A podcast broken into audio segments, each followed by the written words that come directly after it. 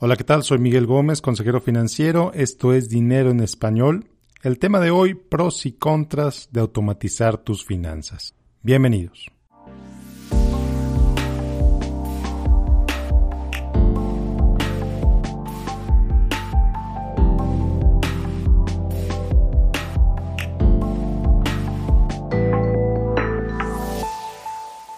Bueno, pues si me has estado escuchando, si has oído este podcast por algún tiempo, sabrás que soy un verdadero fanático de automatizar tus finanzas. Te lo he dicho una y otra vez, es una excelente manera de tener un poco más de control sobre tu dinero, sobre la manera en que gastas, sobre en qué gastas, etc. Pero como todo, tiene pros y contras. Entonces, eso es lo que vamos a hablar el día de hoy. Em, yo comencé con mi proceso de automatizar mis finanzas gracias a Ramit Sedi en su libro de I Will Teach You to Be Rich, te voy a enseñar a ser rico. Y sí, el título no es lo más amigable, pero es un título que a él le ha funcionado bastante bien. Sus consejos verdaderamente me han ayudado y mucho en los últimos años, desde que lo leí hace aproximadamente, pues cuando salió el libro, hace 10 años. Idealmente te puedo decir que pues su libro me cambió la vida. Entonces, uno de esos consejos que vienen en su libro es precisamente ese, el de, automatizar tus finanzas. Entonces, ¿qué quiere decir cuando, cuando decimos automatizar tus finanzas? ¿Qué significa eso?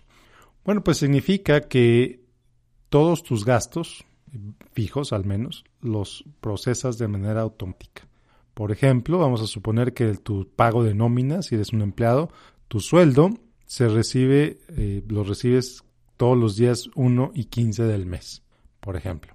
Entonces, lo que es automatizar tus finanzas quiere decir que, bueno, si el dinero está en tu cuenta el día primero, el día 2 o el día 3, todas las cuentas se pagan. O la mitad de las cuentas se pagan y la otra mitad de las cuentas se paga el día 17, por ejemplo. Entonces, el proceso se hace de manera automática. Tu casa, tus tarjetas de crédito si las tienes, tu plan de ahorro, tus cuentas, la luz, el agua, el teléfono, el Netflix, todo se paga de manera automática. De manera que lo que te queda una vez que se hacen esos pagos, pues el dinero eh, disponible para gastos variables, por ejemplo, como el mandado, el súper, eh, gastos variables como gasolina, por ejemplo, o ropa, o regalos, o lo que sea, comidas en restaurantes, etcétera, tú sabes. Entonces, todo lo que no se paga de manera automática, pues te va a quedar un dinero al final del mes, al final de la quincena, por ejemplo, para el, siguiendo con el ejemplo de que si te pagan el día primero, todos los pagos se hacen el día 2 o el día 3, pues para el día 5, pues ya te queda un dinero disponible, que es lo que pues deberías usar o, te queda para el resto de la quincena porque todo lo demás ya se pagó. Eso es, en pocas palabras, automatizar.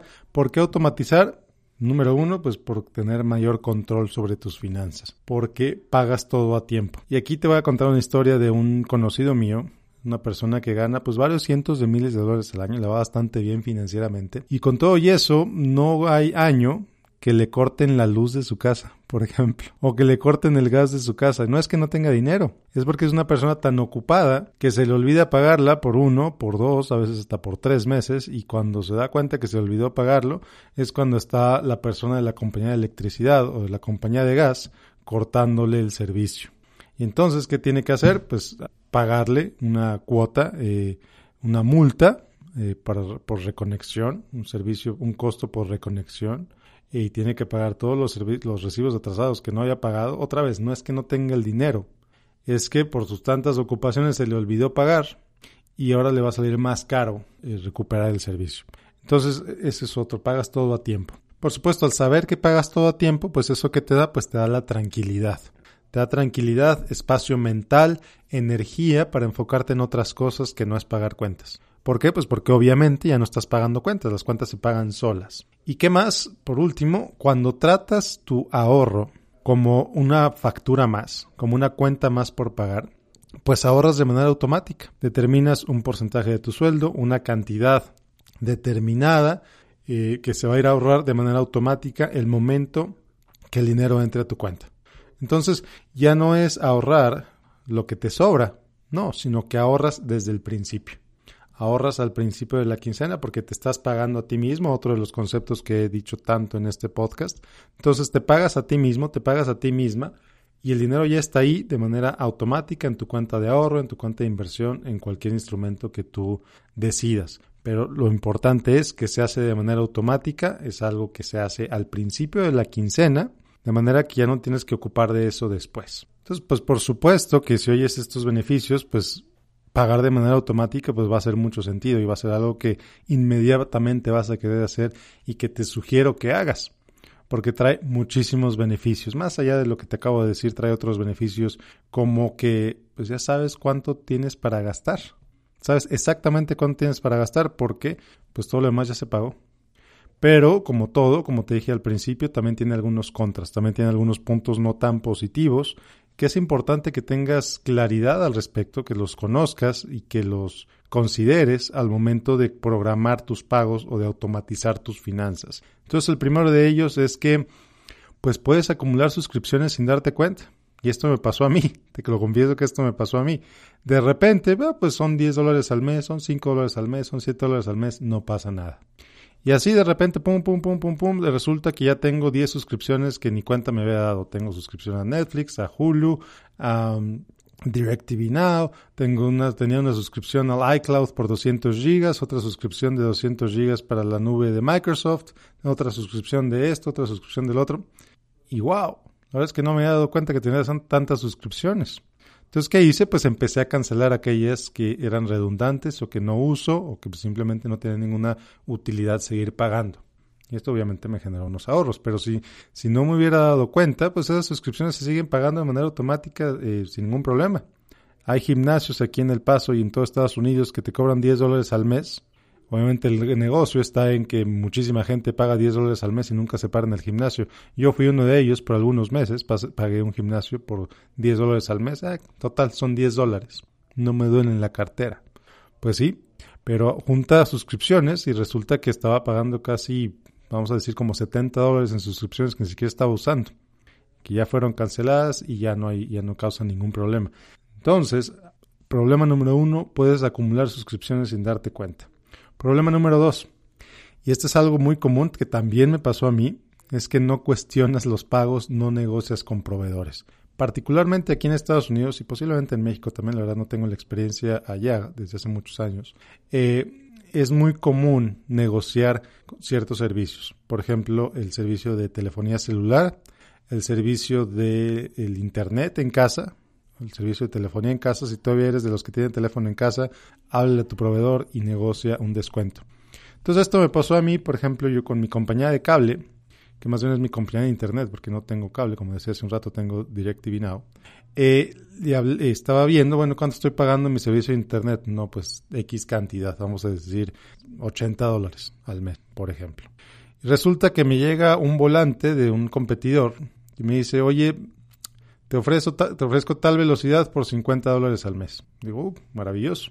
Entonces, cuando hablé para cancelar el servicio, para decirles, oye, me voy a cambiar porque tu competidor me está ofreciendo lo mismo por 30 dólares menos, pues ¿qué pasó?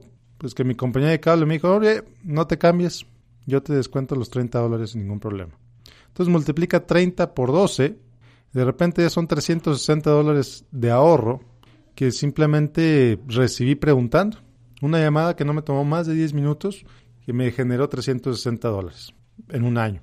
Si hubiera seguido pagando ese precio por 10 años, imagínate, 3.600 dólares. Un ejemplo muy simple, pero otra vez, si todas tus cuentas están automáticas, nunca las revisas, nunca las negocias, pues posiblemente estás pagando de más en algún servicio.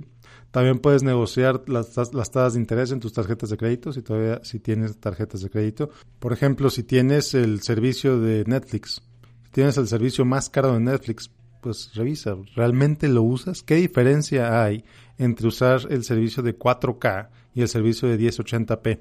Y aquí estoy hablando de la resolución, obviamente, del video. Yo estaba pagando por 4K y la verdad es que me cambié a 1080p y no hay ninguna diferencia. El servicio premium te daba acceso a cuatro dispositivos. La verdad es que nada más usamos dos. Eh, la televisión en casa y si acaso a veces un celular o una tablet. Entonces no tenía caso estar pagando los 3 dólares extras al mes por el Netflix de 4K. Y mi televisión es 4K, pero cuando nos cambiamos a 1080, la verdad es que ni siquiera se nota la diferencia. Entonces, ver, analizar tus suscripciones, revisar, revisar tus gastos con proveedores, tus cuentas, a ver cuáles puedes negociar, cuáles puedes reducir. Otro punto muy importante, otro problema que te puede traer el automatizar tus cuentas es que asumes que todo está bien hecho. Asumes que tu proveedor hizo bien el cálculo, asumes que pues los cálculos se hicieron bien y que todo está bien. Y esto pues no siempre es el caso. A veces resulta que quizá te están pagando, te están cobrando un servicio que ni siquiera estás recibiendo, pero como lo, has estado pagando por meses, pues ni cuenta te das. Ni cuenta te das que, que, estás pagando eso, ni cuenta te das, no lo cuestionas, no lo revisas. Entonces aquí te diría mínimo, mínimo, cada seis meses, revisa todas tus facturas. Revisa qué es lo que estás pagando. Te diría, ¿sabes qué? Hacerlo cada mes no te toma más de 20 minutos. ¿Por qué? Pues porque se está pagando solo. Simplemente es abrir el estado de cuenta, revisar que, el pago que hiciste se hizo bien, revisar que estás pagando lo que debería estar pagando y punto. Es una rutina de 10, 20, quizá 25 minutos al mes revisando todas tus facturas en lugar de pasarte horas yendo a tal o cual lugar a pagar esto, yendo al otro lugar a pagar esto otro, yendo a, asegurarte que llegas justo a tiempo antes de que te en el banco porque si no te cargan, te, eh, te recargos. Entonces, no asumas que todo está bien, revísalo, asegúrate. Y por último, el último problema que le veo a, automatizar tus finanzas es que te puedes confiar demasiado. ¿Qué quiere decir que te confías demasiado? Bueno, te confías demasiado de que todo de que el sistema funciona. Y la verdad es que el sistema, pues posiblemente el 99% del tiempo va a funcionar muy bien. Tus pagos se van a pasar sin ningún problema, tus proveedores van a recibir el dinero sin ninguna cuestión, sin ninguna situación, pero Siempre existe ese 1% de posibilidad de error. Entonces, otra vez, dedícate esos 10 minutos, 15 minutos, te aseguro que no van a ser más de 20 minutos al mes para sentarte y revisar, asegurarte que tus facturas están bien cobradas, que tus facturas están bien pagadas y ya, realmente es un sistema muy fácil de usar. Automatizar tus finanzas te va a generar mucho tiempo, te va a generar mucha energía disponible que ahorita estás usando en pagar tus facturas. Energía que está ahí y que puedes usarla para otras cosas. Tiempo que está ahí y que puedes usarlo para otras cosas. Yo te puedo decir, desde que no le dedico tiempo a pagar mis facturas, tengo más tranquilidad, tengo más eh, espacio para dedicarle a mis hijos, a mi familia. Esto es algo que normalmente hacía los sábados por la mañana. Entonces, pues ya tengo un par de horas libres eh, aproximadamente cada, cada mes eh, porque ya no estoy revisando mis facturas, ya no las estoy pagando manualmente, ya no estoy mandando cheques, ya no estoy ta, ta, ta, ta, ta. Todo se paga solo y la verdad es que es una verdadera maravilla. Entonces sí, en resumen, sí automatiza tus finanzas, automatízalas lo mayor posible. A mí me encantaría que, por ejemplo, mi súper se automatizara y me llegara todo a la casa sin ningún problema. Desafortunadamente eso todavía no es real. Por ejemplo, la comida de mi perro me la manda Amazon cada mes no tengo que hacer nada, exactamente el mismo día del mes, ahí está la, la, bolsota de comida en la puerta de la casa, maravilloso. Si lo mismo pudiera hacer con nuestra comida, uff, no te digo cuánto tiempo podríamos ahorrar, pero todavía no estamos ahí. Entonces, automatiza. Automatiza de manera consciente, automatiza de manera inteligente. No dejes de revisar tus cuentas, no dejes de negociar con proveedores, todo es negociable y si no todo, un buen porcentaje de las cuentas son negociables. Ya te decía hace un rato, el servicio de Internet, el servicio de telefonía celular, el servicio de Netflix, el servicio de cable, ¿realmente necesitas esos 300 canales? O puedes cancelarlo y quedarte con algunos servicios de streaming nada más. Entonces, automatiza tus cuentas, automatiza tus finanzas, pero asegúrate de que lo que estás automatizando, pues de verdad necesitas pagarlo. O simplemente es un gasto extra que puedes usar para otras cosas. Bueno, te agradezco mucho que me escuches el día de hoy.